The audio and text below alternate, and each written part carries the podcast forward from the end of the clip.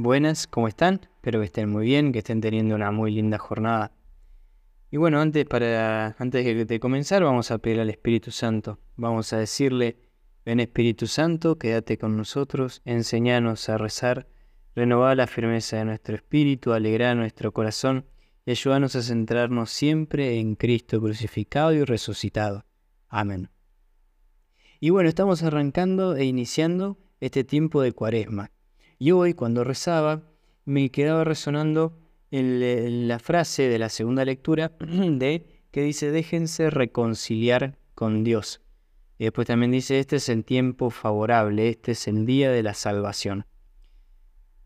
Lejos de ser algo en donde tenemos que tener cara tristes, en donde todo tiene que ser un bajón, eh, este es el tiempo favorable para volver a Dios, Estamos iniciando un tiempo que nos regala la iglesia, un tiempo litúrgico, en donde, en donde podemos celebrar con todo nuestro ser esta reconciliación con Dios, este volver a acercarnos a Dios, este volver a, a tomar conciencia de que sin Dios no podemos absolutamente nada.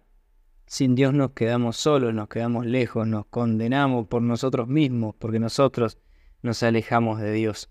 Así que simplemente eso, volver a Él, volver a su amor, volver a centrar a Cristo en nuestras vidas. Este es el tiempo favorable para eso, este es el tiempo para, para volver a su amor. La primera lectura dice que Dios es bondadoso y compasivo, lento para la ira y rico en amor.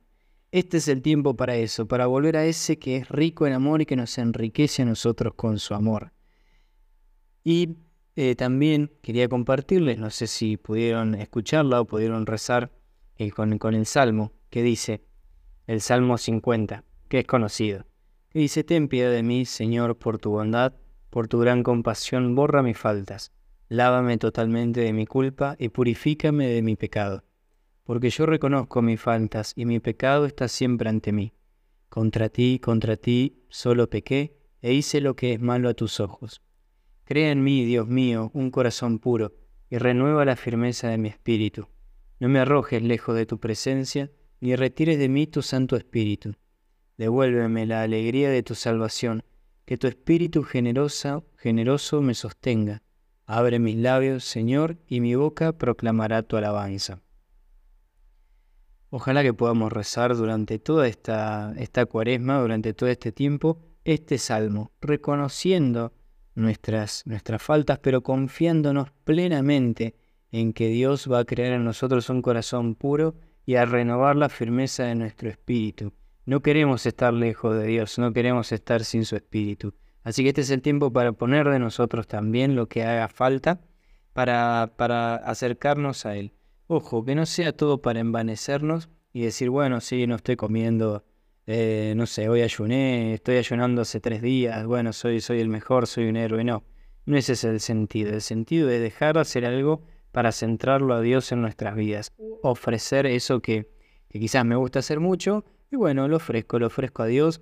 Es un regalo, un mismo que podemos hacerle a Dios y disfrutar de este tiempo. Disfrutar de verdad, disfrutar de corazón, disfrutar de que Dios está en nosotros y que, nos regala también a través de la iglesia este, este tiempo para no endurecer nuestro corazón, sino para poder escuchar su voz, para que cada vez que dejemos de hacer algo sea para centrarnos en su amor y agradecer y poder disfrutar así mucho mejor de su amor. Así que bueno, el Evangelio nos invita a rezar en lo secreto, así que ¿por qué no? Lo, ¿Por qué no hacerlo? Eh, y bueno, sin más vamos a pedir esta gracia al, Señor y, que podamos tener todos una, un muy buen comienzo de cuaresma para que nuestro Padre que ve en lo secreto nos recompense, que lo va a hacer sin duda, ya lo dijo Jesús. bueno, les mando un abrazo y nos estamos escuchando.